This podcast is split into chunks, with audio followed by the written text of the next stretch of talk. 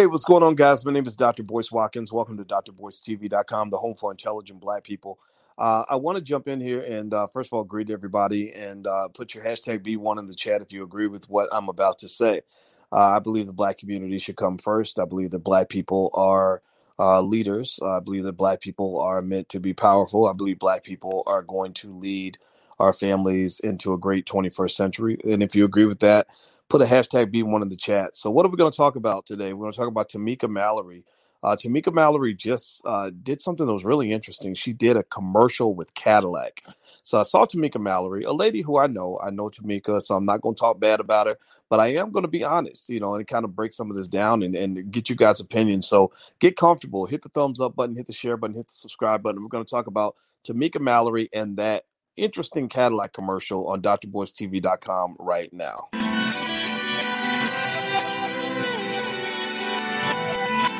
Here we are, clan the isms, cataclysm, great. Our people out here struggling, trying to make it in this state. Everybody out here doing it, but we the ones who late. Now family, we the ones who gotta delegate. Get that money in the power, never be fake. Stick to co-sign for three. What did he say? Uh, create jobs, support our own. Educate the same and buy back your home. Got three degrees, triple ten. Three PhDs, now we on the CNN. DBTV, let's talk about negligence. Ignorance is bliss, but we can turn it to intelligence. Believe none of what you hear, half of what you see. Let's break it down here on Dr. Boyce TV. Here we are. Hey, what's going on, guys? My name is Dr. Boyce Watkins. Welcome to drboycetv.com, the home for intelligent black people. Today, I want to talk about Tamika Mallory, and uh, Tamika is an activist who has been heavily involved in a lot of the uh, things that have been going on. The, I want to say the Black Lives Matter kinds of stuff, but I don't know how closely affiliated she is with Black Lives Matter. Uh, she's not a. I don't think she's a leader in the group or anything like that. Tamika is just an activist who uh, I think loves Black people and I think is a good person. Um, I've, I've known Tamika. I, I've known her for a long time, but I haven't talked to her in years. I knew her back years ago, uh, around probably 09, about 2010 actually when I spent more time around Al Sharpton, and I kind of distanced myself from that space because that wasn't my type of thing. But at that time, I, I just didn't know. I was sort of learning, and so Tamika did this Cadillac commercial, and uh, it's actually I put it up on my Instagram page. My Instagram is the Real Boyce Watkins. So if you want to actually see the ad, uh, you can check it out. I'll try to describe it for you to kind of give you a summary. I'm not going to play it on this video because I can't because I'm on my phone. But but here's the deal. Basically, the the video is one where Uh, she's talking about being an activist for 25 years. Uh, she mentions that black women are going to take that we're taking over and we will lead this nation. And I was raised by a long history of strong black women, you know, things like that. I don't know if she used that exact term, strong black woman. Like I said, the ad is is it right there on my Instagram. It's the real Boyce Watkins. And so here's what I did. I put the commercial up uh, just to see what other people thought about it because I wasn't sure what I was thinking. I give me a guess enough, you know what I'm saying. Like I, you know, I try, I, I'm really trying my best not to form opinions without really trying to sort of process all the information fairly, right? Like I said, you know, I thought to myself, I said, how do I feel about this ad? I don't know how I feel. And, uh, you know, and I know people have their preconceived, eh, you know, expressions and feelings and whatever, but I really sat there and I just watched it. I watched it about four times and I was like, how do I feel about this ad? And and so I put it up on my Instagram, uh, which my Instagram's right there. We have really we, we try to have intelligent conversations because I really am listening to you all to understand what's going on in the black community. I like to have my finger on your the pulse of the people that I care about, and I care about intelligent black people. And uh, and and I'm gonna just tell you like this: I put the ad up there, and I will tell you that a lot of people didn't like it. A lot of black folks in my space anyway. Now again, you know, just so y'all know, I I tend to I tend to attract black people who feel like they were born on the wrong planet. Like so if you're a black person who wonders if you were born on the wrong planet, then you probably fit in with me. Like when you look around and you see the ratchetry and the ignorance and the genocidal behavior, all the cooning, like cooning's at, a, at an all-time high, the buffoonery, the ridiculousness, like, you know, and you say, My God, Lord, please take me out of this planet because I can't take it. Like that's that's what I tend to appeal to because I I look around and I see a community that has been in a holding pattern for about probably 40 50 years. Like seriously, I mean really y'all need some radical break out the bust through solutions because this whole like I'm gonna go and eat my chitlins and pray to Jesus, or or we're gonna go get out on our knees in front of a white man, talking about hands up, don't shoot, like please don't shoot me, officer. Like, you know, just I can't breathe. Just all these unempower all this unempowering terminology, you know, backed by organizations that are pretty much LGBT front groups.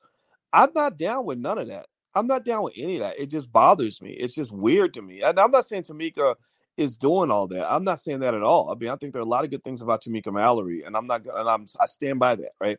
I think there's good work Tamika's doing, or she's tried to do. I think there's good work that Shaun King has tried to do. I think there's good work that Crump and everybody else does that adds value, right? Like I think Black Lives Matter, it's you know they they have added value in certain spaces, brought attention to certain issues, but then there's these little things that you kind of have to wonder about little things that you're picking up on where your spidey senses are like, okay, this ain't it. I don't know what it is, but this ain't it. You know, it's like like like it's like almost there, but this ain't quite it. and that Cadillac commercial was a little bit weird. You know, I I, I saw uh, some of you uh, some of you mentioned that. Some of you mentioned that you didn't like the commercials. What if somebody used the term masculine? Or I, I think Crystal Crystal Fowler says it looked like a like a Shea Moisture commercial. that that I don't know. I haven't seen a Shea Moisture commercial in a while, but it, it could maybe maybe that's a good category. But but what I'm gonna do is actually mention some of what I saw, what some people were saying, and some of what I saw. And again, this is not a a diss or a bash on Tamika Mallory because I I like Tamika. You know, when I when I would go around Sharpton shop and I would meet Tamika, uh, I liked Tamika. I did. Now the the problem though is that Tamika was heavily influenced by Sharpton, and I don't agree with Sharpton's approaches in the sense that I can't point to um, any substantive improvement in the conditions of Black people as a result of this, you know, this civil rights industry you know, this creation of civil rights superstars. I, I don't know. Give me a yes or no. I haven't seen any substantive improvements. I haven't seen this spike in black wealth. I haven't seen, you know, some $10 trillion reparations package coming through. Um, I've seen more crumbs. I, I, I see more um, feminism. I see more gayness. I see things like that, which is fine. But I'm not. I'm not a feminist. I'm not gay. So the you know I, it doesn't affect me. So so i haven't really seen progress. It doesn't to me come off as something that's liberating. And uh and so so here's the deal. Uh, i'm gonna open up another screen. Do me a favor hit the thumbs up button. Please take one moment hit the thumbs up share subscribe button if you haven't done it yet. And there's my instagram. It's the real boyce watkins. That's where we started this conversation so feel free to go there. All right. So somebody said leave this sister alone. Yeah i agree. Let's leave this sister alone and let but let's talk about the facts.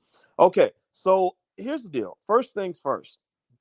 I think that the reason, if you recall, you know, Shaun King has gotten a lot of heat over money, and Black Lives Matter has gotten a lot of heat over money. And uh, if you saw, give me a yes or no if you saw Samaria Rice, Tamir Rice's mother, basically kind of going off on him. Uh, and then you saw Michael Brown's father, Michael Brown Sr., going off on Black Lives Matter, going off on Tamika Mallory, going off on Shaun King. And a lot of these people were basically saying, stop using our name. Like stop using uh stop stop pimping our pain.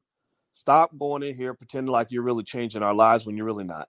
You know, stop coming in here and making yourself famous off of our struggle you know and uh and and and that that was interesting now here's the thing i i, I kind of actually agree with some of what Shaun king said when he said, "I'm not going to stop doing what I do," and I and I agree. I think he should do his thing and do what he does. But then I think the question needs to be asked. The the serious question needs to be asked of a Shaun King or Tamika or anything. What's the goal? What is the objective? What is the objective? What are you? What are we accomplishing here? Are we simply are we simply dragging the black community from one trauma to to the next, so that we can sit here and talk about a news story? Like that's what it is. It becomes a news story let's talk about this one black person who died or this one white lady who called a black lady the n word or or this one you know and, and let's let's you know cyber attack this person. You know someone say cyber bully i don't care what you call it. Let's get that one white one toothless redneck fired you know from her job at kfc because she called a black lady the n word and then let's move on to the next the next experience. Um what is the goal? Uh, okay if the goal is awareness Well, then, yes, absolutely. There's awareness. Boom. Got it. Good job. We've established awareness. But what happens then? Like, where are we going with this? And, and I think that's one of the reasons why I'm, I ain't gonna lie to you. I, I, I got off the trauma train a long time ago. I got off the trauma train. I got off the trauma drama train where every single day you go by and you're scrolling down your feed. I used to follow Shaun King because he's from Kentucky. And uh, Shaun was actually supposed to come on my podcast. And I'm going to just tell you what happened. I we, we reached out to Shaun King, invited him on, and uh, and we had a date set and everything. And then suddenly Shaun was like, they his team said he's sick. And he and, and I asked my manager, I said, Well, where is he? Did he reschedule? And they kind of ghosted us. She said, I think they might have ghosted us. And and, uh, and so so that so anybody who's saying you need to let Shaun come on and share his point of view, well, we did. We did invite him on, and he chose not to come on. So I don't know why. I don't know why. I, I don't. I, I can kind of understand why. I, if I were him, I'd be a little bit nervous about talking to somebody like me.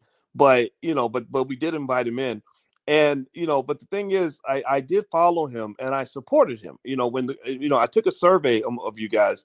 Literally, it was right down the middle, like literally almost 50-50 that in terms of you either like him or you don't you can't stand him one or the other like it was so crazy like right down the middle and i was on the side of the people that said you know this guy is not so bad that the good outweighs the bad.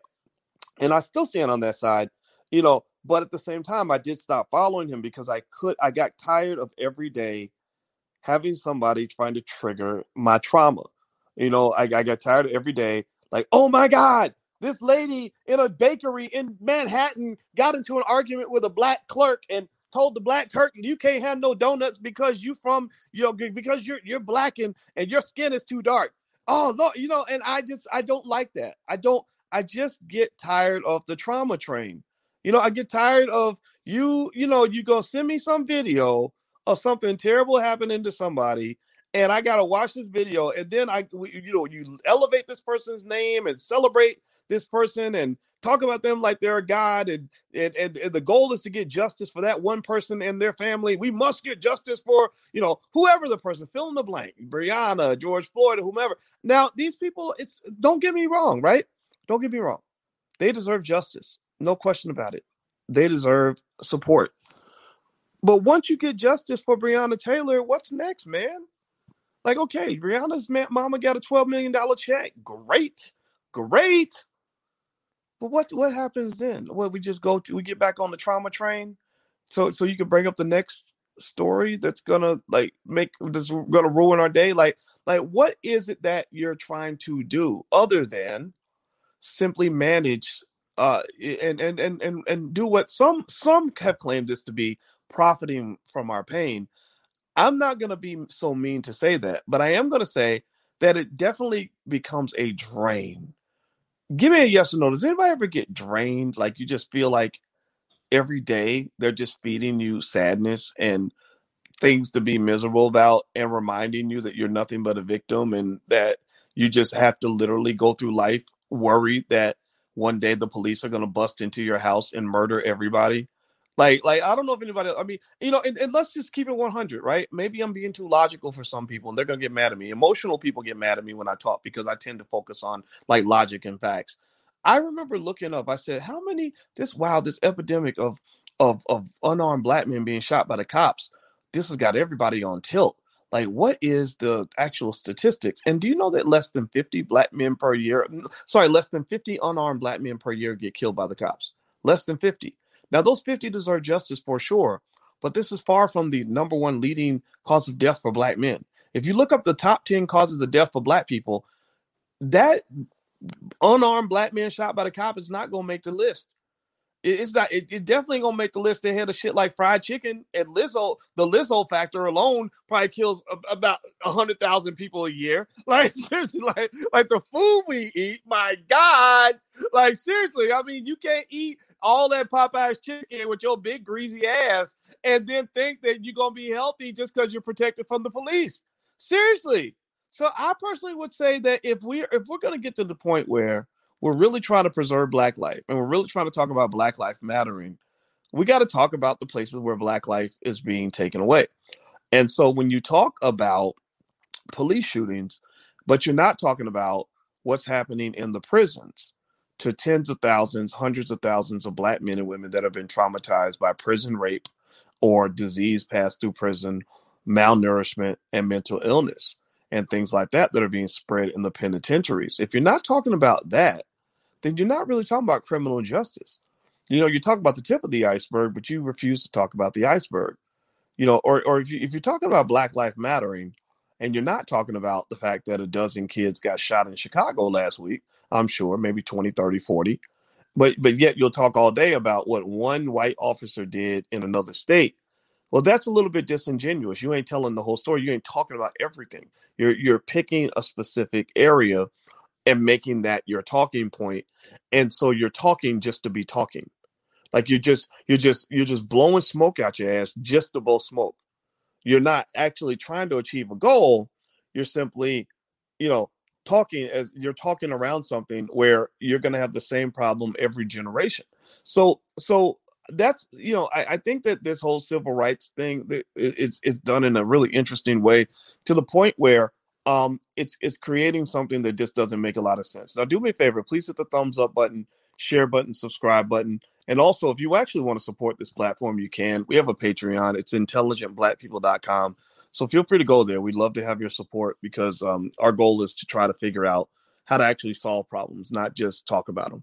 Uh, and so uh, there's the URL. So hit the thumbs up button. So let me let me kind of break something down here that's really interesting. This, uh, you know, I, I remember years ago, um, I worked with Al Sharpton on a case in um, Ohio uh, you know, because I I thought that what they were doing made sense until I decided that it just didn't. Uh, no disrespect to them, but it just wasn't my thing. Um, I tend to focus on trying to be a man of substance. I don't like the flash. I don't care about the flash. Doesn't mean I, I can't appreciate the value of it. I just that's just not what I live for. So uh, we were working on this case with this lady in Ohio by the name of Kelly Williams Bolar, and around 2009, I think that's when it was, maybe 08, 010, I don't remember. Uh, Kelly had been sent to jail because she uh, sent her children to a school outside their district. So uh, Al was tremendously helpful in terms of drawing attention to Kelly's case. No doubt about it. We talked about it on the radio. Uh, I, I, also went on Jesse Jackson's radio show and talked about it with, with Reverend Jackson. And so when I got to Ohio, we had a rally for Kelly. And during this rally, I came in and I spoke, and few people, most people didn't know who I was. They didn't give a shit. They just, you know, they they just politely clapped when I spoke. And then Al Sharpton gets up there and gives a rousing speech. He's such a great speaker, very smart man, very intelligent man. So uh, during that day, somebody says Reverend Sharpton would like to speak to you, and uh, and I said, oh, he'd like to. Okay, sure. So I went back to the um, what was it? The uh, the the preacher's office whatever that church was the the preacher had allowed us to use his office. And so reverend sharpton was in there and there's another guy and i was in there. And i remember that i'm not going to de- reveal every detail of that conversation but it was a little bit strange because i got this sense that he felt uncomfortable over the fact that i had brought up kelly's case on the jesse jackson show it was almost like why did you bring it up on on reverend jackson's show before you brought it up on mine? And i was a little bit confused. I was like wait a minute. Well aren't we just trying to help this lady? Like isn't that the goal? And it was almost like there was a competition. Like there's like a race you know like like like it's a sport. You know like like we want to be the first ones to break the story. We want to be the first ones to talk about because we put the resources into the case. And and and at that and, and from that one conversation i remember getting this sense that that unfortunately civil rights and black suffering has become kind of an industry right? It's become like nascar or something or maybe um you know maybe like the healthcare profession like in the health or entertainment. There we go jerry jerry wow jerry great word. Thank you jerry. Jerry gave me my word. Entertainment um entertainment in the sense that it is designed to heighten and trigger your senses to get you to get caught up in something, right? To get your attention, right? Like CNN, we scare you. Uh, studies show that media outlets deliberately work to scare you because they know that fear will sell. Um, with black people, you got so many people that literally live their lives as frightened little bug-eyed slaves, where literally every single thing that you can scare them with will lead them to vote for your favorite politician. It will get black folks to turn on the TV and watch your channel or follow whatever it is you want them to follow and uh, and so so this sort of constant triggering eh, you know, as a, as almost like a type of entertainment or or talking a conversation starter. It it reminds me of the healthcare industry because the healthcare industry, their goal is not to heal anything. Their goal is not to make the nation healthy. Their goal is to simply manage the illness that already exists. They they are the same people that they will sell you donuts in the front of the grocery store and then sell you diabetes medication in the back of the grocery store. So with the civil rights industry or civil rights incorporated, you, what you start to see is a sort of repeating pattern where it's like, okay, what's the case what's the big case that we're going to all talk about this week? Or what's the big social justice issue we're all going to discuss now? And and there's no sort of end goal. You know like i'm um you know as a mathematician i'm always looking for the solution. I'm always saying okay where's the what's the end game? When do we go to level two? Like a video game you know like you guys know i play video games so you're always like okay we we've been on level one forever. When do we get to level two? Well i think that for black people you must ask yourselves that question. Uh, do do you really feel that your community, uh, b- due to all of this, you know, has gone from level one to level two, say in the past 10, 20, 30 years? Uh, in some areas, we've made progress. I think in the area of wealth and economics, we've made a lot of progress. You know, now we got black folks starting businesses, uh, you know, investing in stocks, making all kinds of owning real estate, making all kinds of moves, right? And and that really came from the the black nationalists. That came from the do-it-yourselfers. That really came from the people uh, that are in this space where you uh, I'm talking about the B1 type people, the people that said we're gonna solve our own problems. We ain't caring about these politicians. We ain't gonna wait for white Jesus to, to do nothing. White daddy ain't doing nothing. We're doing it ourselves. And and I'm gonna tell you, the do-it-yourselfers have accomplished a lot, a lot more than the black folks who are just waiting on white folks to hand us some more crumbs. And so uh, so that's that's one thought there. But the other thought that's interesting about this Tamika Mallory Cadillac commercial is it creates this interesting paradox that you run into. Uh, one thing I don't talk about much because most people don't even understand what I'm talking about. It honestly, it goes over a lot of people's heads. But but you guys are smart, so I'm gonna test this out on you. A lot of your civil rights movements were driven by heavy socialist, communist, Marxist ideology.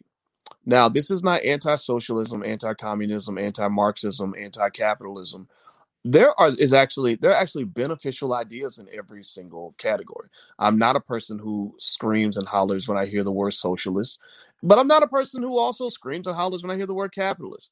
Um, I understand capitalism very well. I understand socialism, communism, and Marxism reasonably well. I've read up on it, and I think that the extremes are very unhealthy. Honestly, I think that you need a little bit of socialism so your society doesn't become a bunch of greedy capitalist pigs, but you also need some free enterprise. You need businesses. You need money.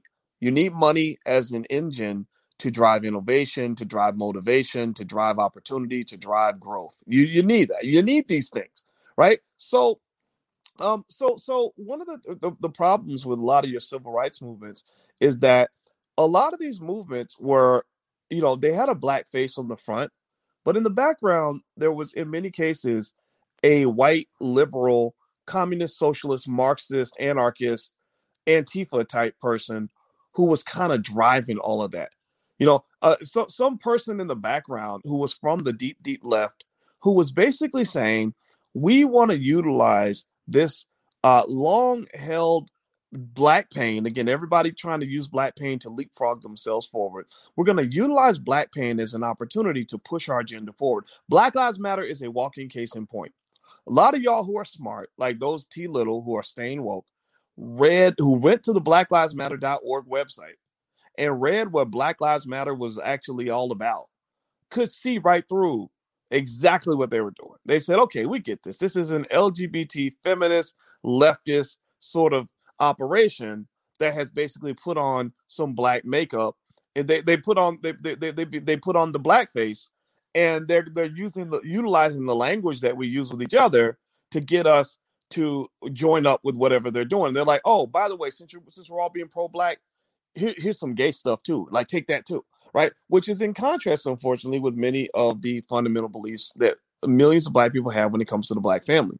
I personally, now mind you, though, mind you, I am a person who does believe that we need to uh, seek to understand uh, those who in our community who do feel left out. Like I know, I know a lot of people in the LGBT space who who love them some black folks who love their community who are hurt, sincerely hurt by the fact that there are some of our people who cannot simply allow people to be who they are, right? And and and that that bothers me too. You know, people disowning their son because he's gay and all. I I I don't get with none of that. I'm about love and about positivity. I'm not about hating somebody just for who they are. That's not fun for me. So so with that said though, um, you know, that that leftist influence, what that here's what that does. See, let me explain what that does.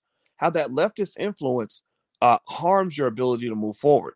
First of all, it harms you because you're not really freeing yourself from anything, right? You say we're going to free ourselves from the racism of capitalism. We're going to free ourselves from those racist capitalists. That white man who who I work for, that old dirty racist capitalist, we're going to liberate you from him. Okay, well, guess what? Now you just got a different pimp. Now instead of your pimp being some uh, white capitalist that you work for, it becomes the Democratic Party. It becomes somebody you know on the left who's pimping you in the same way. They calling you homophobic because you tell them that you believe what your pastor tells you at church, or they tell you that your black men ain't shit and the black women need to be feminists, and they tell they tell you the you the, the black family ain't no big deal, and you need to start doing all these weird things that these these people on the left like to do. A lot of black folks I know are not down with that, and it doesn't fit their culture. And the other part of this too is there's something about that deep left ideology that you got to be careful about that vilifies wealth it vilifies rich people it vilifies business owners you know where if you are wealthy you are the devil you are bad automatically that's it right? And so so here's the problem here's where this affects the Shaun Kings and and the Tamika Mallory's and others this is why the Tamika Mallory Cadillac commercial makes me laugh. So so what happens is that you get people that follow you who start to believe that there is purity in poverty they they start to believe this nonsensical, ridiculous notion that says that if you are working on behalf of the black community, you must be deep dirt, piss poor, and have a bank account with zero dollars and zero cents in it. You must be broke and struggling in order for you to be down. If you ain't struggling like the rest of us, if you ain't broke, if your kids ain't hungry and walk around with shoes with with the, with holes in them, then that means that you are a fraud. Right? That that's what and that's what Shaun King ran into. Is people who were literally scraping through every single thing he'd ever done to see if he made a penny. And if he'd made 10 cents from all that work he's done, then that will make him a fraud. I didn't agree with that logic because how many of you go to work? How many of you would want to go to work and work 40 hours a week for five straight years, don't put 10,000 hours of labor into the corporation and then have somebody say, well, if you really care about the company, then you wouldn't have asked for a paycheck. If you really cared about this job, you you you wouldn't be asking for a paycheck for your job. Everybody in here, give me a yes or no. If I asked you to do a thousand hours of work for me, would you expect compensation? Give me a yes or no. If I asked you to go work for me eight hours a day, seven days a week, for the next five years, would you expect some sort of compensation for that, or would you say, "Well, no, no, I'm going, I'm going to let my kids starve so I can show that I'm down with the cause"? Right? It, it's crazy. It's stupid. So I'm sitting here just cracking up, watching Shaun literally giving like all this, all these receipts and all this documentation to try to prove that he ain't made a nickel. And I'm like, bro, if I I'm not into Shaun King's work like that. I kind of see certain parts of it that I'm not with. But you know what? If I was down with this guy, I would want to make sure that he was good financially so he could do more of the work. Think about this. If a comedian tells you jokes, you don't have a problem paying a ticket price to hear the comedian talk. You'll pay for jokes, but you won't pay for activism. If if if if if you uh if you see an entertainer that that showed you a good movie, you'll pay for the movie, if you go to the club and they charge you $20 to get in the club, you'll pay to get in the club. Why would you pay for the club, pay for comedy, pay for a movie, but you won't pay for your activists? That's crazy. That's insanity. That's weird to me. I'm sorry. That's very weird to me.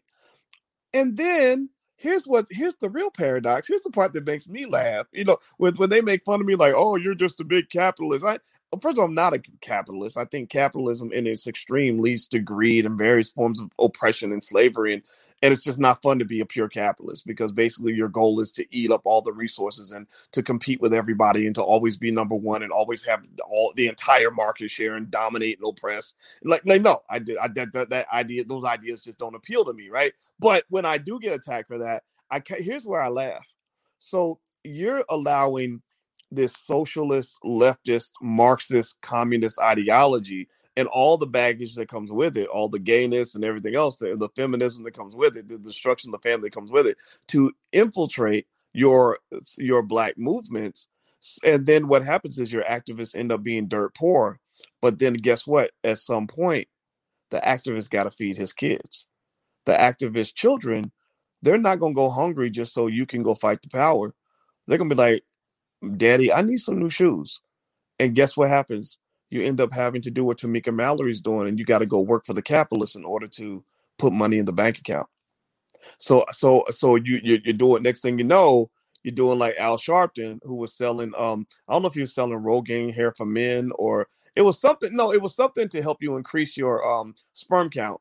I, I swear to God, it was literally something. He was doing a commercial for men who couldn't get it up, or some vitamin that men take that would help them. Like, and then I think I remember. I don't know if it, if Sharpton did this though, so I'm not gonna pin pin this on him. But but there was another one that was doing a commercial for like payday loans or something, right? So so so that's the funny part. And then and then on the on the ground level, all the activists that you know are carrying picket signs all weekend because you're trying to fight the power, but yet somehow you believe that money is evil. So we're not to talk about money. We're not to involve money in what we're doing. Guess what? On Monday, you got to put down your picket sign and you got to go work for a capitalist, right? So you got to go. You're like, well, I would, I would be out protesting with y'all today, but I can't because I got, I got to go to work today. I got, I got a job at Ford. So, so you obviously need these so-called capitalist devils on some level for you to survive and and that's why i think it's okay you know again intelligent black people can do we can do this i think it's okay for us to do this i might piss some people off when i do this but i have a phd i'm not a stupid man so i believe i have the license to do this i think we need to question everything question everything you everything even things that are sacred it's important for you to look back and say, okay, let's rebuild this from scratch. Let's look at everything you did and let's figure out the parts that worked and the parts that didn't work. So, for example, the Black Panther Party was an amazing movement, extraordinary, brilliant, all of that. But one of the failings of the party, or one of the challenges that I saw, was that maybe if they'd had an economic component where they were able to ethically raise money to support the movement, they would have been able to strengthen the movement. Right? Again, you you sure you had infiltration and all that. Well, guess what? White people ain't gonna stop being white. They'll ne- they'll never stop playing defense. If you go into a football game, at my athletes and my soldiers that are in here understand this. If you ever go and invade somebody else's territory and you shoot, you pull out the gun and shoot at them, you are a damn fool if you don't think they're gonna shoot back. Like right, like only only only victim minded you uh, know, victim-minded activists who believe that they're in a protected class believe that you could go around attacking everybody and not have somebody call you on your shit and come back at you, right? So they're gonna shoot back. They're gonna try to infiltrate. Like that's what they're gonna do. You know, if you play in a football game, you can't go on the field and think that the other team, well, we we would have won the game, but every time we threw the ball down the field, they tried to intercept it. Well, that's what they're supposed to do. That right there tells me you don't know nothing about power if you don't know how to fight. Fighting means that you're to get hit in the mouth. Stop it. Stop whining. So I would just say that if you look at the Black Panther Party, for example, yes, there was an infiltration. Yes, the white man was being white, J. Edgar Hoover. We know all of that, right? But one of the things I remember seeing with the Black Panther Party was I saw where they um, they had the free lunch program. And I remember saying, that shouldn't have been the free lunch program. That should have been maybe the 10 cent lunch program. Or maybe that would be the free lunch program if you really ain't got it. But if you got a little bit of money, we're to make you pay 50 cent for that lunch. Because here's what would happen everybody would go buy the free lunch program and get the free food. And then half those people that got the free food from y'all is to go right across the street to the white man's liquor store or the white man's grocery store or the white man's sneaker store and give him your money. Right? He, they they they gonna give him the ten dollars that he had in his pocket. Oh, well, your lunch is free. Well, then shoot, then I'll take it. I'll take the free lunch. Well, no, no, free breakfast. I'm sorry, free. I said free lunch. I meant to say free breakfast. They Say the free breakfast program. Stop. You know, and and one of the limitations of that communist, socialist, Marxist ideology that heavily influences many of our um, civil rights activism is that somehow they just really think black people are supposed to be poor and broke. They really like like really you want to talk about economics, they don't even want to hear nothing about no economics. And that's what we need our economics. That that's the only way you can keep black folks from having to go work for white people every day.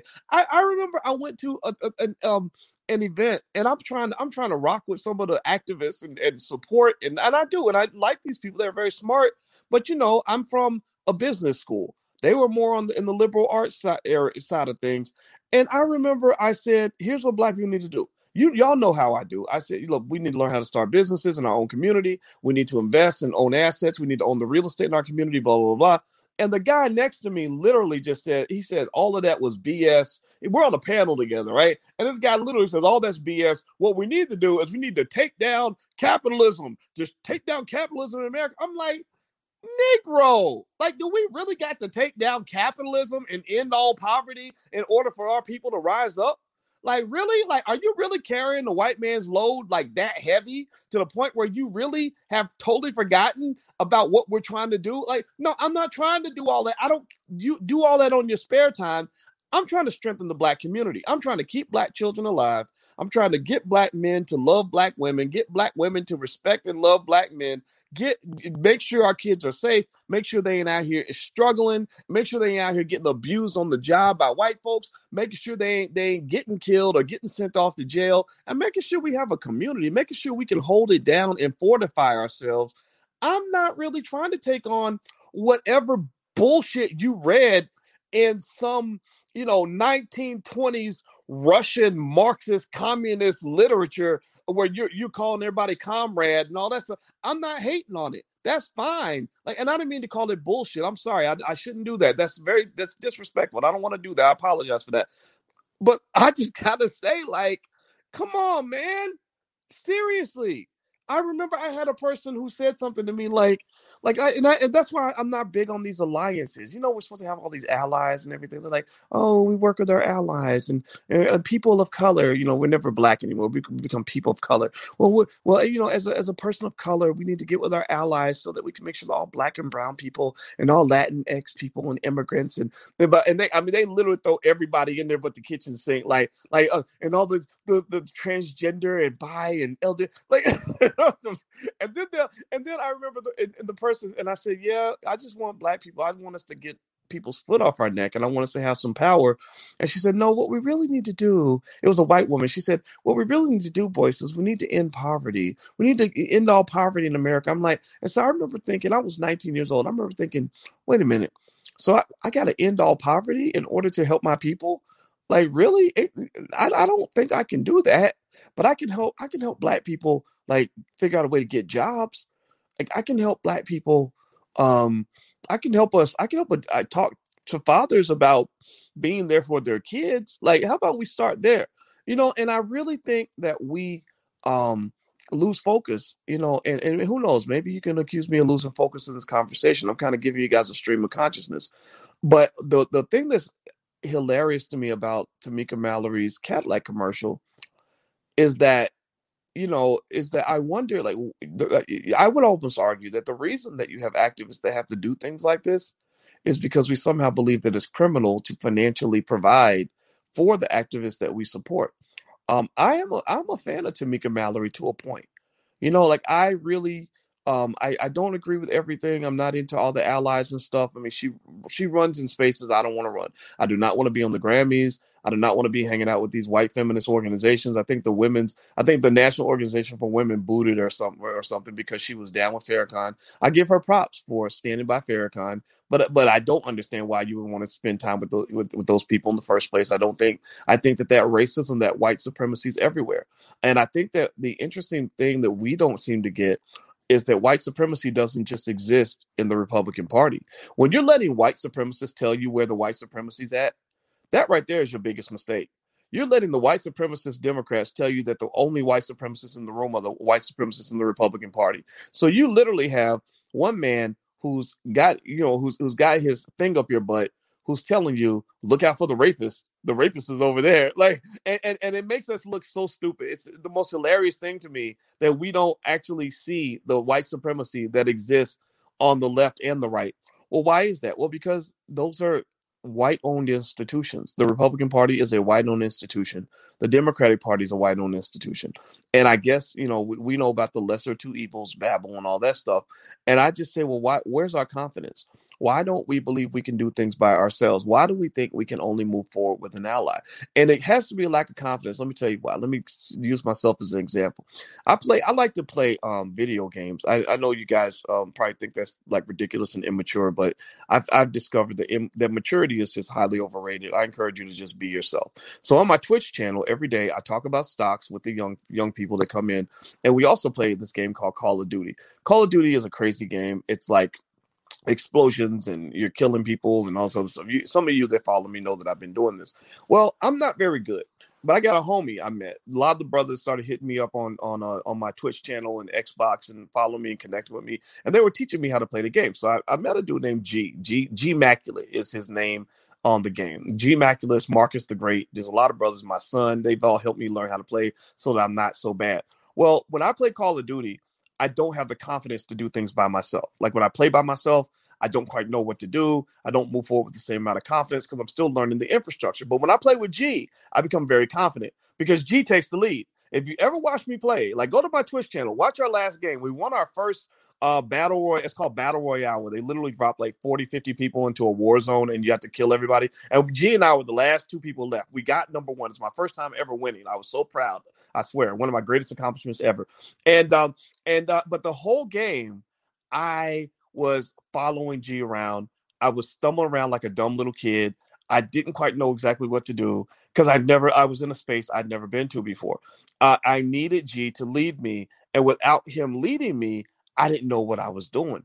And I think that for black people, you it, when it comes to battling white supremacy, we have the same confidence issues that I have when it comes to playing Call of Duty.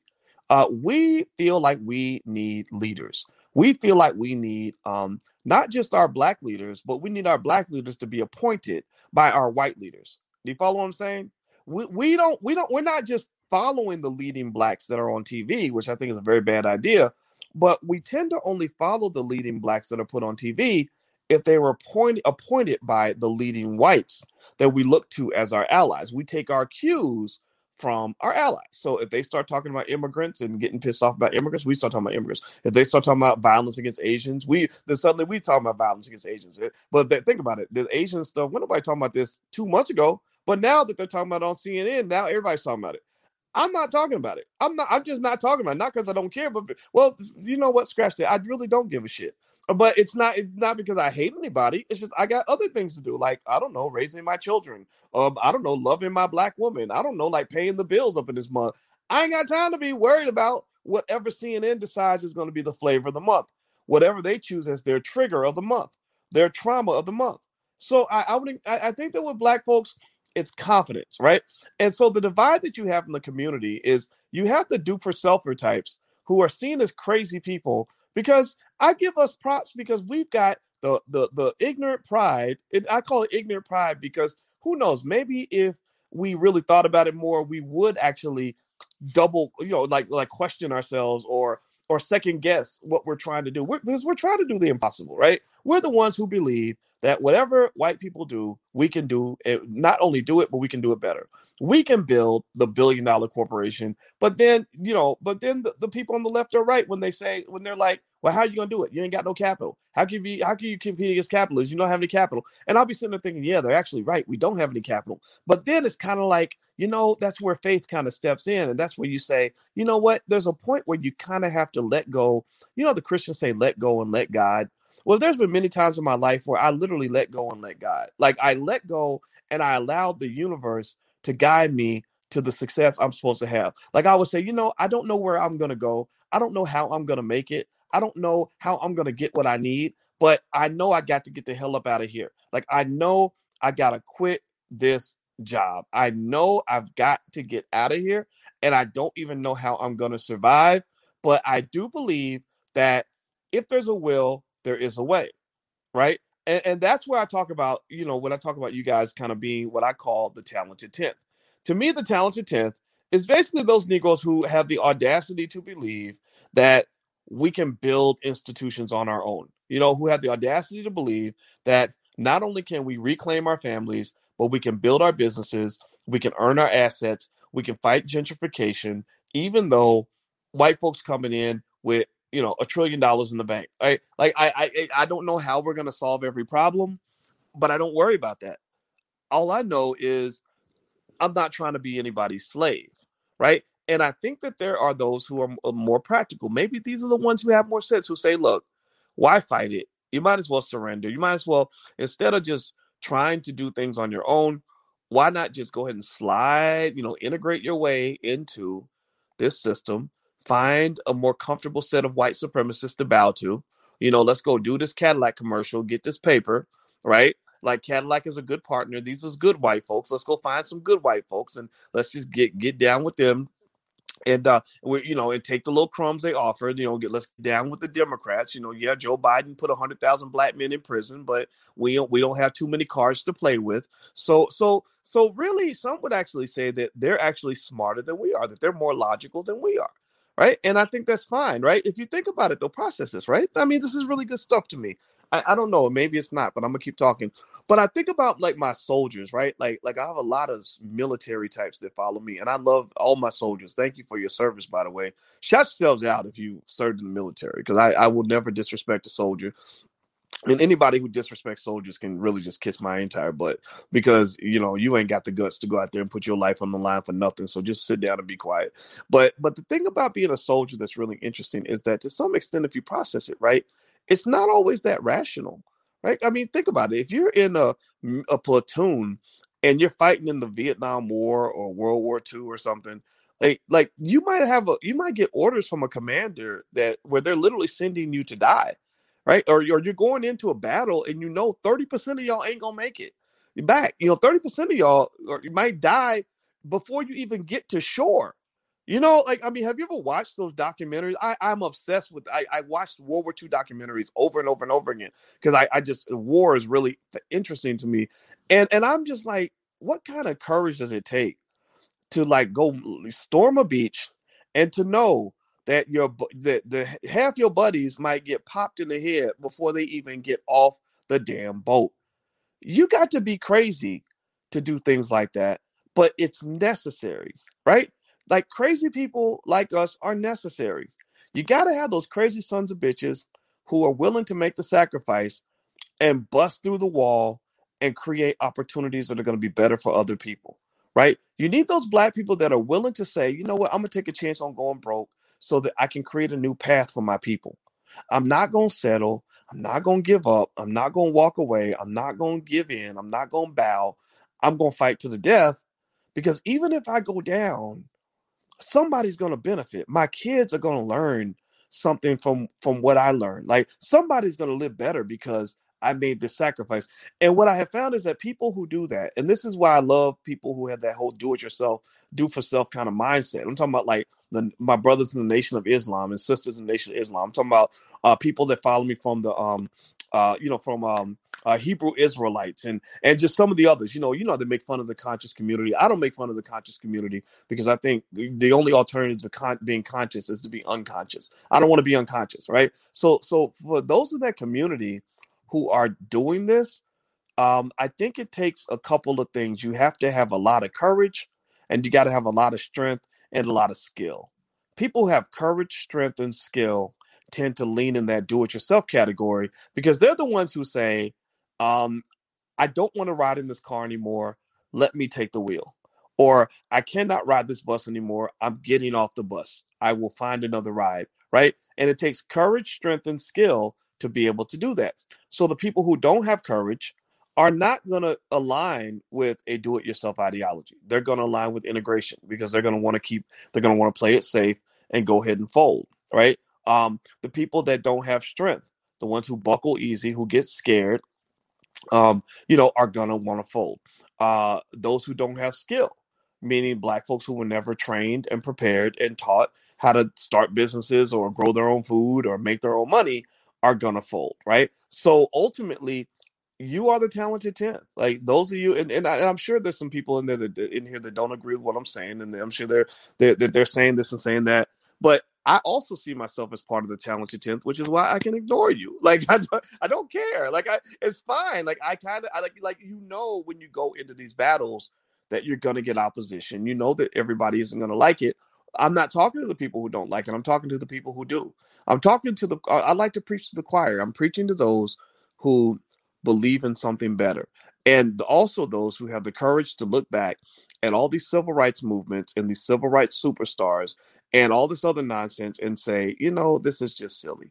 This is silly. So do me a favor, hit the thumbs up button, share, subscribe button, and uh, I'll make a final point on Tamika Mallory and this because that was actually the original conversation start point. I just kind of kept going in the stream of consciousness to kind of share some ideas that I hope will will, will give you strength. You know, like like for example, I it was a great honor. It was one of the greatest honors of my life to get a chance to even play some small part in what Ice Cube was doing. You know, in the last election. Um, and and I felt like you know what, I'm not Ice Cube. You you're Ice Cube. You have a bigger platform than me, but I'm I support you. If I can be an advisor, I'd love to do that. And I love unapologetic blackness. Like I love it when you just step forward and say, we don't know what the future bl- blueprint's going to look like, but we do know that this is not acceptable. And I think that that kind of unreasonableness is exactly what you need in order to negotiate properly. And so with uh with the thing with thing with Tamika, again, I told you guys from the beginning, I wasn't here to make fun of Tamika Mallory for doing the Cadillac commercial. I can just say that based on what I saw on my Instagram, a lot of people don't like it.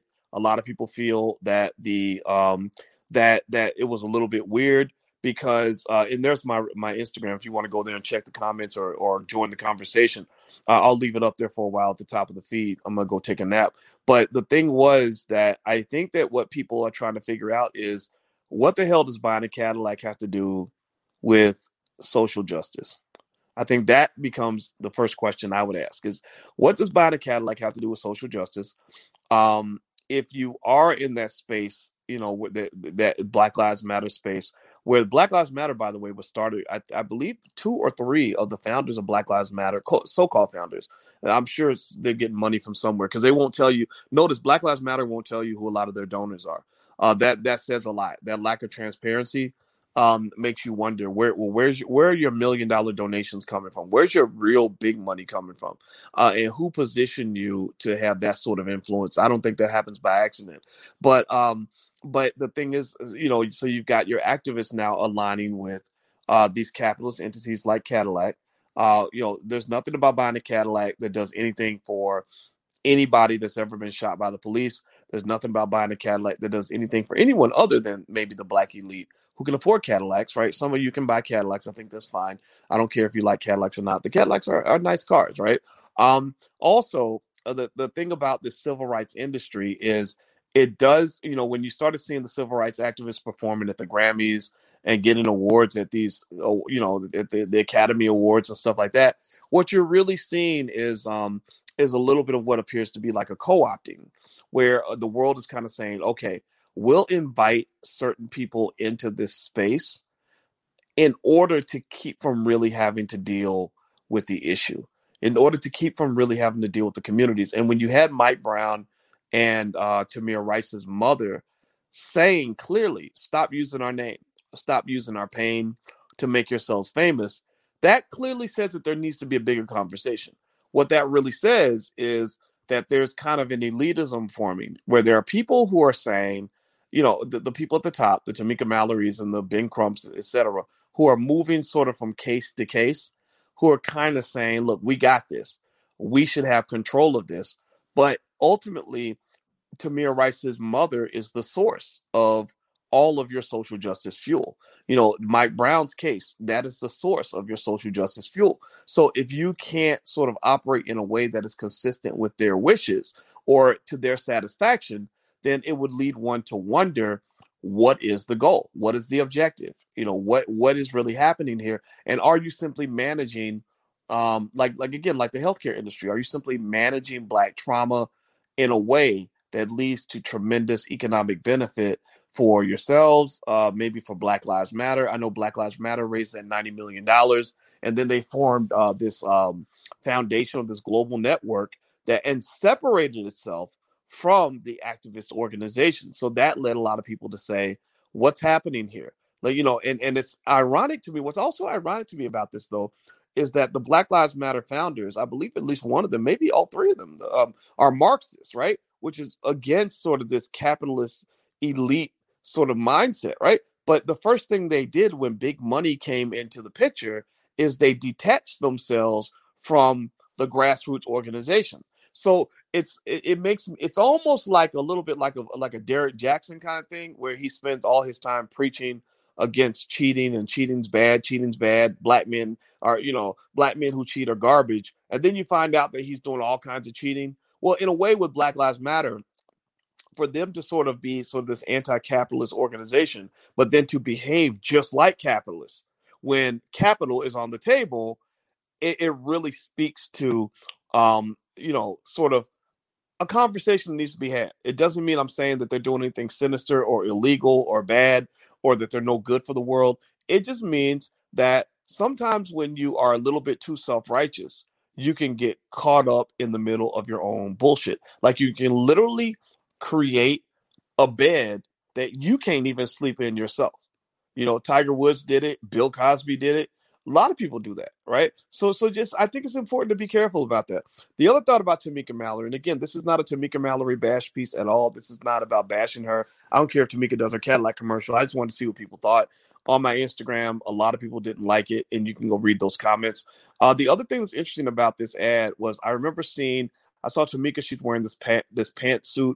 Um, there was a lot of talk about black women leading the nation. Black women are taking control. I come from a line of strong black women. And I got this sense that this is um unfortunately I think a lot of people I don't know if that was the intention, but a lot of people felt like this was in again in alignment with the Black Lives Matter feminist LGBT gender war based sort of ideology um an assault against black men. It felt like something where it's like um how I was explaining when when Ice Cube stepped in and demanded something for the black community from the Biden administration.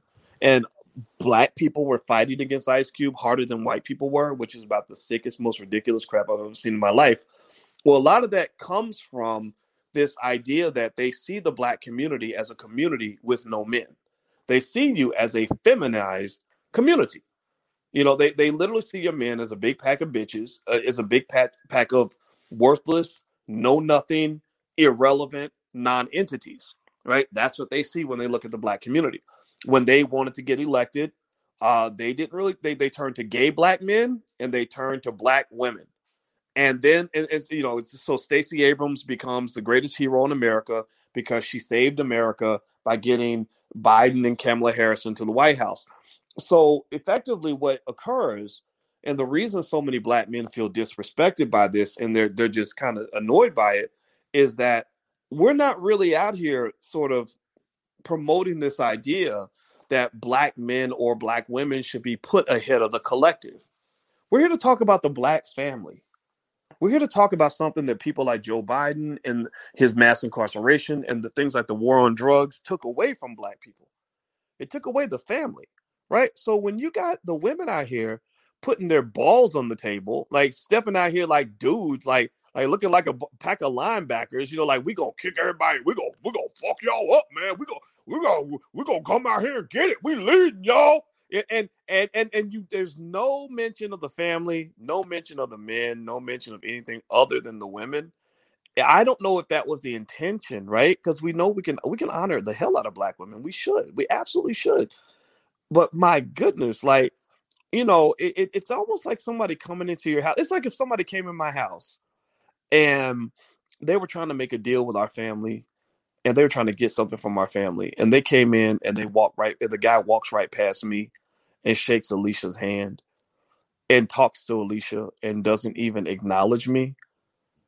How many seconds do you think it would take for me to want to put a chokehold on that son of a bitch and dra- throw him out the front door? Like so the, how how like how how quick do you think i will be ready to snap on that like seriously, like a man gonna walk right past you and then start talking to the woman as if you're not even there.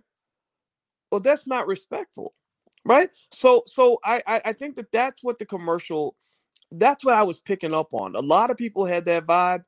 I had to watch it three times, maybe five times to really i said boys how do you feel about this and why does this bother you? Is it be, it's not because you don't want to see black women win we all want to see black women win. It's not because you don't have admiration for black women getting the master's degrees and the phds and the mds and all that.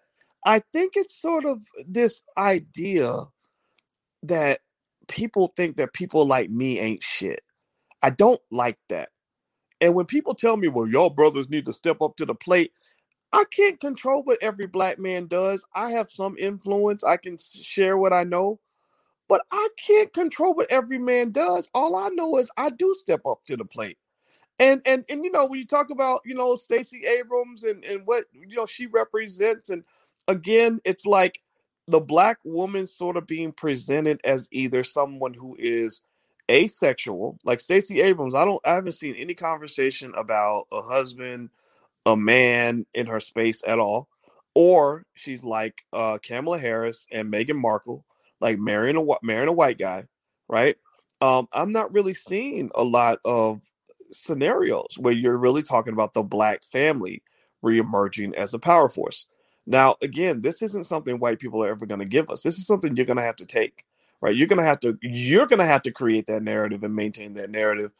Uh, they're not going to give you permission to do that. They're not going to ever want to see the black family emerge as a unified force because that would be a threat to white supremacy because that that means that you're moving away from integration which actually fuels the economic engine of white supremacy right? Integration fuels their engine. When you're going when you're given all your wealth to go in debt to their universities to get a bachelor's degree that can get you that only gets you a $50,000 a year job that's fueling their education industry. When you're taking in their media that's fueling their media. When you're going to work for their corporations, you're fueling their corporate engine. So for when the black family emerges and they say things like, not only are we unified, but we're building family businesses and we you know which means we're not spending time working for you we're working for ourselves. Me and my woman each have our own businesses you know we i don't work for nobody. Alicia has a job at the university but she's also a business owner and we're raising our children to build their own. We're not raising our kids to go work for white people. They just that's not that's not in the action plan.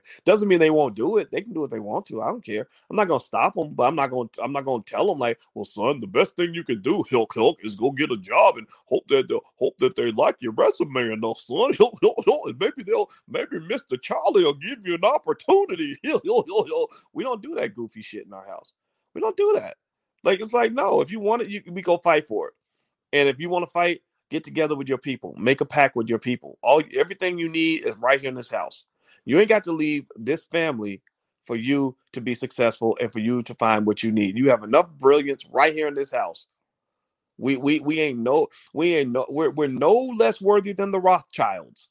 We are no less worthy than the Carnegies or or the Bushes or any wealthy family, the Rockefellers. We are the Black Rockefellers.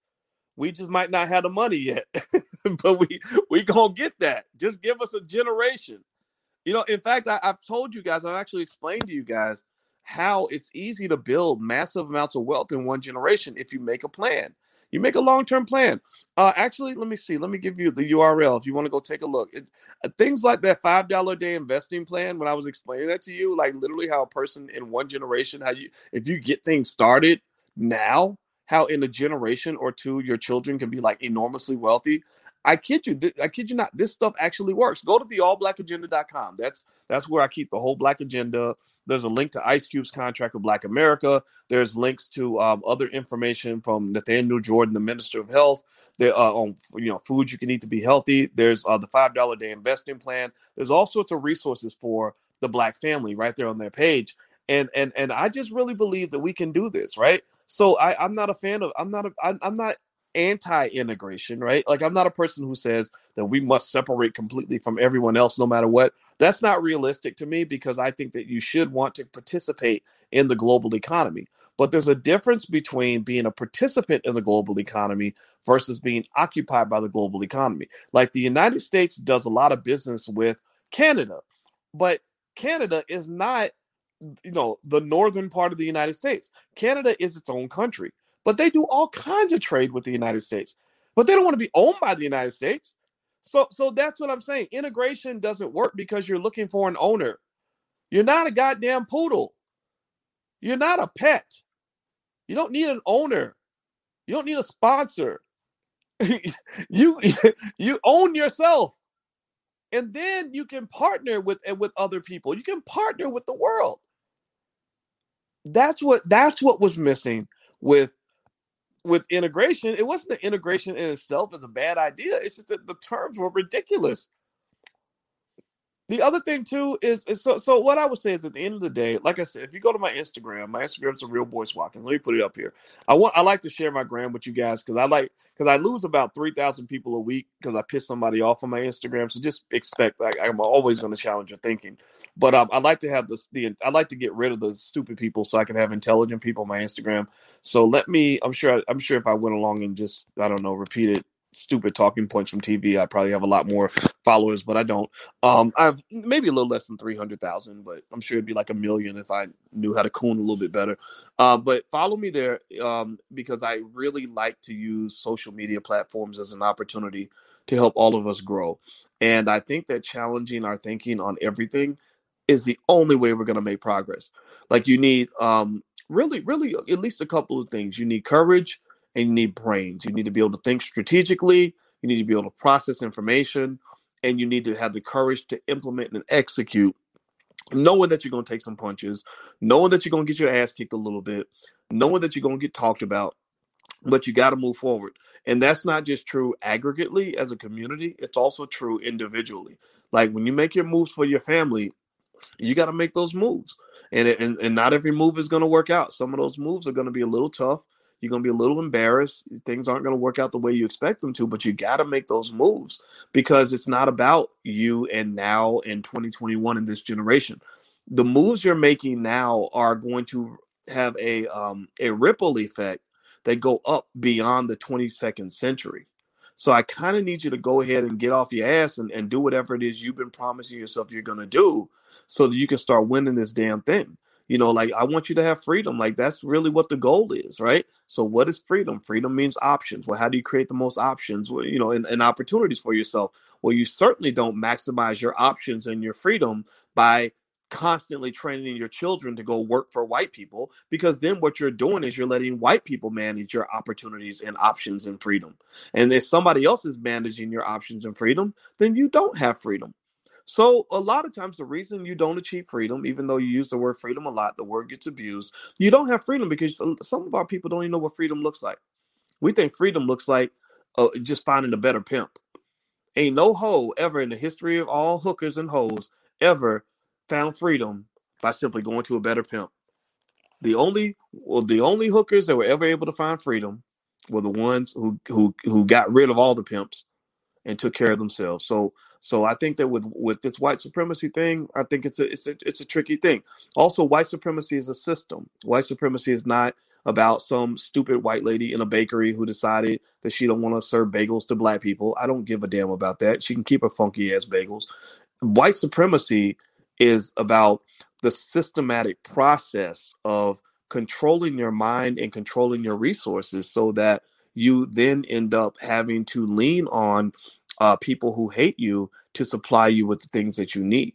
White supremacy is the systematic process of controlling everything that you consume from the food you eat to the education you consume to the media that you watch to the uh, the employment that you chase and, and and convincing you that the best way for you to function in this society is to hand all your resources over to corporations and organizations and entities that are owned and controlled and run by white people right so when you're when you're a kid and you, you don't get your reparations for slavery you get your preparations for slavery and your preparations for slavery first thing they do is they convince you that you must send your child to a white run school to be educated so they can learn from a white curriculum so they can be taught that people like George Washington are their heroes, even though George Washington was raped black women, he was a slave master, but somehow your child grows up admiring him. And then your child is then consuming a, a ton of music that is reminding black men to be uh, self destructive, uh, to drink and smoke too much, to kill each other, to give away all their money,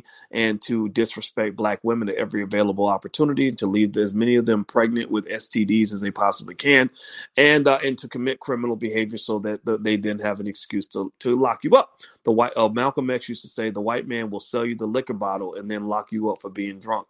And then the next piece of white supremacy comes when they tell you that the only way for you to be successful is to go to some big white-run university and spend all your time, you know, not studying really, but going to step shows and parties and stuff. And then you graduate with a bachelor's degree so you can get a job, hopefully working for another white person. And then you're saddled with $150,000 in student loan debt that you can never repay.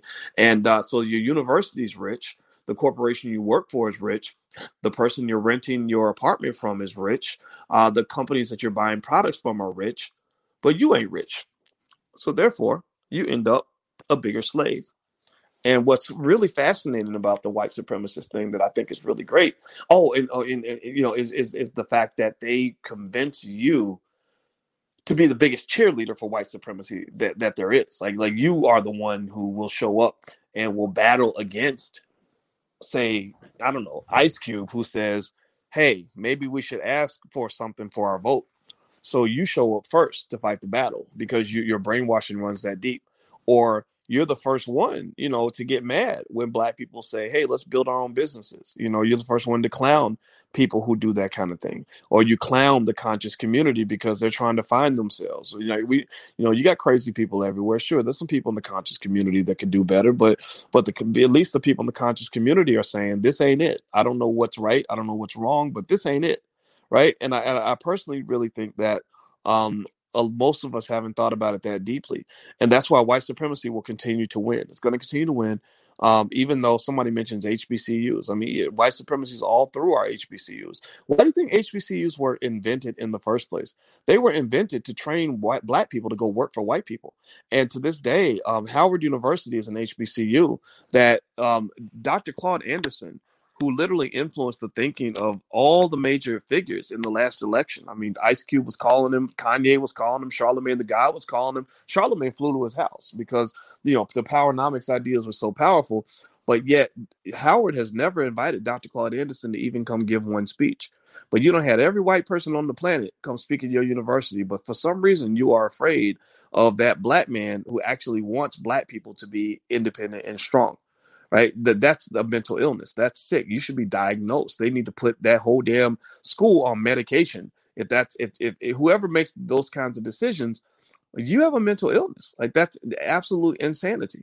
You know, so I personally think that um, you know, getting off the grid is the way to go. Um, and so when I look at what's going on with you know Tamika Mallory and Shaun King and Ben Crump and all those guys. I don't hate them. I don't dislike any of these people. Like I, I get it. I, you know, I here's what I see with Ben Crump. Ben Crump is a guy who has found a niche for himself by unfortunately becoming an ambulance chaser. Ben Crump uh, waits for the next civil rights case where somebody gets shot by a cop, and then he gets there. He holds a press conference and he starts negotiating with the you know city officials to get some sort of massive payment for the family. He's there to work on behalf of the family and to work on behalf of himself. I don't. I think it's a stretch to expect that Ben Crump is going to work on behalf of the black community. So while Ben Crump is an, is an effective lawyer who has certainly found a niche for himself, I would be hesitant to jump on the bandwagon every time Ben Crump or that other lawyer Lee Merritt opens their mouth, right? To make to somehow get them to think that their case is your issue too. That's the challenge. That's the thing that I think um, I would I would sort of correct them on is stop trying to bring everybody into your fight. Okay, if you're trying to get a big settlement for the family and for yourself, do that. You know, be a lawyer. Like if you're if you're suing Procter and Gamble on behalf of Kodak and you're trying to get a big settlement for Kodak, you don't have to go out and tell the whole world that look at look at this terrible thing that Procter and Gamble is doing to the whole world. They're going to destroy the planet. Like no, like like it, it's between Procter and Gamble and Kodak. So if, if there's an incident, I think that this idea of re-triggering black people consistently about once every three weeks, that's about how often we get one of these cases. Um, re-triggering black people for your own economic benefit is one of those things that um, that you have to sort of, you know, sort of question, right? Uh, it doesn't mean it's it, it, it, doesn't make him a terrible person. It just means you have to kind of speak on that a little bit.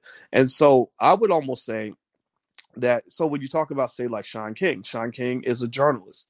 He's a journalist and he's an activist journalist. Uh, he's a person that um, brings attention, you know, much needed attention to issues in the world that deserve that attention. Um, and that's it, right? Like I, I really think that beyond that, I, I'm not really 100% sure what the long term benefit becomes when you get people caught up in the minutia of one particular person's case or one particular situation or trying to get somebody elected for office and things like that. Um, I don't really know how that much that changes the reality of the entire community or changes entire systems. I, I see that as sort of these one-offs, right? And uh, and I think that's what we do. We get into this sort of symbolism, repetitive symbolism, you know, of, of of just one case after another after another, and then there's like this new shooting, and we're all sort of on the internet reading all the details of the case, and uh, and it reminds me. I remember when Nancy Grace used to do that on CNN, where she would find some blonde haired, blue eyed white girl who got killed, and everybody would be obsessed with who killed, you know, this blonde haired, blue eyed white girl.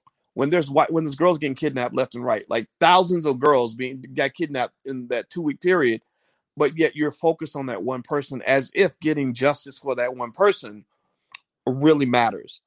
You, you know, it doesn't matter in the whole scheme of things, right? And the other thing too is that if all your attention is focused on one case and one situation, you're gonna miss out on the other thousands of things that are happening behind your back. So um that's the reason why I don't I, I refuse to let people get me triggered over and over again. It's not fun for me. Um, I don't enjoy waking up every day thinking about how miserable it is to be black. Um, I tend to be a doer, right? I tend to work well with people who are doers, right? So a doer, in my view, is somebody who says, "Man, this sucks. Well, let's fix it," right? Like, like these, are, those are the people I tend to rock with. Um, the ones who complain about the same thing in 2021 that you were bitching about in 2016. I don't really. I think you need to sort of stop and question whether your energy is actually being used in a positive direction. And I also will say this: uh, somebody says, "Have I interviewed Thomas Sowell?" I haven't interviewed Thomas Sowell. I don't. I, I don't do a lot of interviews on my platform. I, am not a. I'm not a journalist. I just, you know, I bring people on sometimes, but I'm not. I that's just. I'm not a great interview to be honest with you. But, um, but one thing I will say though is I'm not a person who sits and believes that every conservative is a sellout, uh, or every liberal is a hero. Uh, you know, I, I I notice hypocrisies when you'll have a very pro-black person who happens to be on the right, and everybody wants to call him an Uncle Tom. But if he was saying that same shit on the left, everybody would be cheering for him. And that to me is a form of white supremacy. That tells me that you don't have an original thought. You're not capable of independent thinking because you're pretty much the things that are coming out of your mouth are very predictable based on your political disposition. And that is another form of white supremacy because this Democrat Republican nonsense, that is a white supremacist construct. Those are things that were created by your oppressors. You know, but there are black folks who will wear that flag and it'll distract them from doing the real work that's required in the community. So um so I'm, I'm not I'm not a fan of any of it. You know, if you want to know what I believe in, I believe in the basic this these basic ideas, the black core of three. I believe that black people should educate their own children Stop letting white people educate your kids. At least make sure that you're a heavy participant in that process. We should educate our own children, create our own jobs so that we're not begging for jobs from white people, and support black businesses so they can create more jobs and build more um, opportunities, build more institutions in our community. Uh, if we do those three things, then we will win. We will have success and power. Because I would tell you, if you ever want to get away from the majority of the white supremacy that exists in your life, learn how to not have to go work for a white man anymore. Do you understand? Um, when I was a young black man, I was very frustrated. You know, I was very sick of the people that I had to deal with. I, I didn't like the unfairness. Unfairness really bothered me. And when I learned how to make my own money and work for myself, I swear to God, I mean, I'm not sitting here trying to say that I was I, I wasn't born in a la la land. I mean, I was born in poorer than I've probably been poorer than 95% of the people in this room. But I'm gonna tell you, like, you would think white supremacy is not even a thing. Like, if you looked at my day to day life, because I'm at home with my family. I'm in a space where I'm safe. Like I'm surrounded by my homies, so to speak. Like I have allies. I have my my real allies are around me. Who are your allies? Like you really think these other people are your allies? You think the these Democrats are your allies, or these, or you, you really think the Latino communities are allies? Like really, like really, you really think you really think they like you? Seriously, you have no allies out there. Your allies are in your goddamn community, man. Like my allies are in my family. My allies are my people. Like so when I'm surrounded by my family, you can't touch me. You can't hardly you can't hardly mess with me. Like seriously, so so and, and the thing about it is that because people are not have it evolved again white supremacy's goal is to keep you on lower vibrational thinking. So the masses of our people are kept on that low vibration to the point where they think that people who talk like this are totally gone. Like they think that we have, are like oh well you just you just don't care and you you will sell out no no we've been I, i've seen it. I've been right in the mix of all of that stuff and I just made a choice to say, I'm gonna get away from this. And I thought about my life and I said, okay, white people piss me off.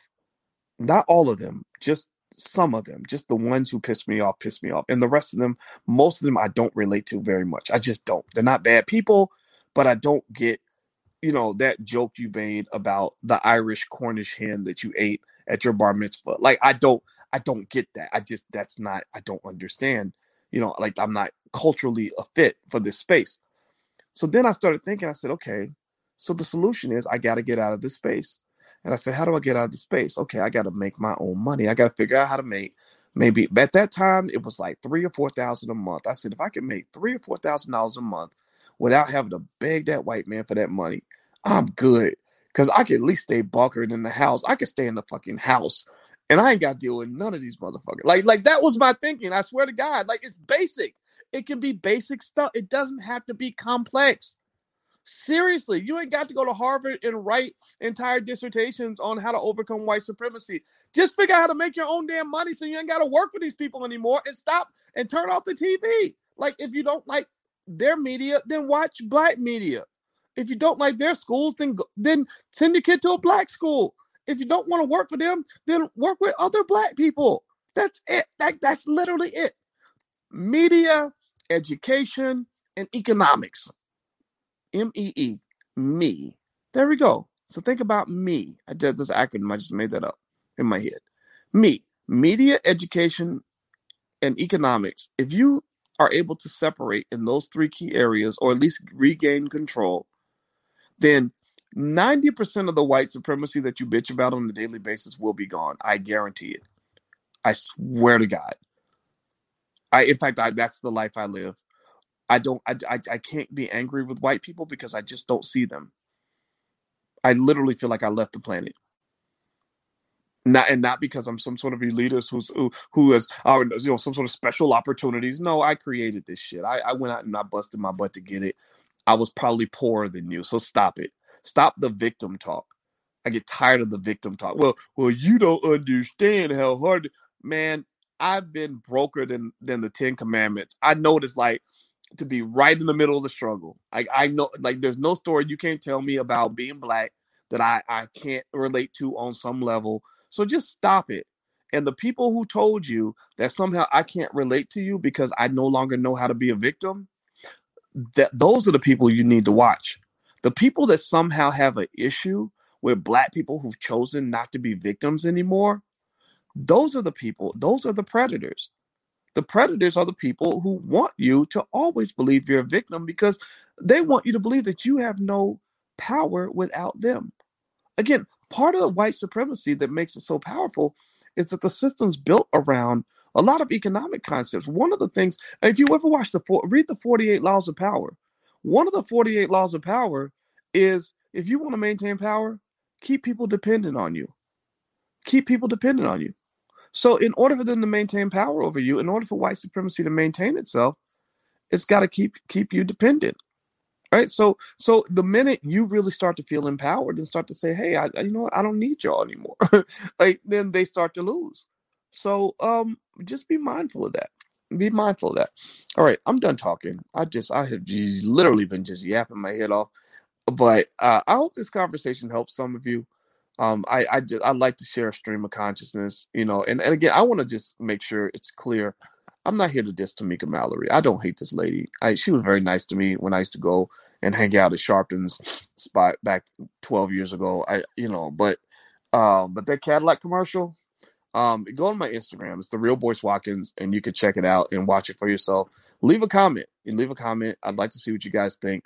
Um, because you know, I, I don't I don't believe I have the final truth on anything. Um, I just believe that I have a perspective that hopefully can add to your perspective.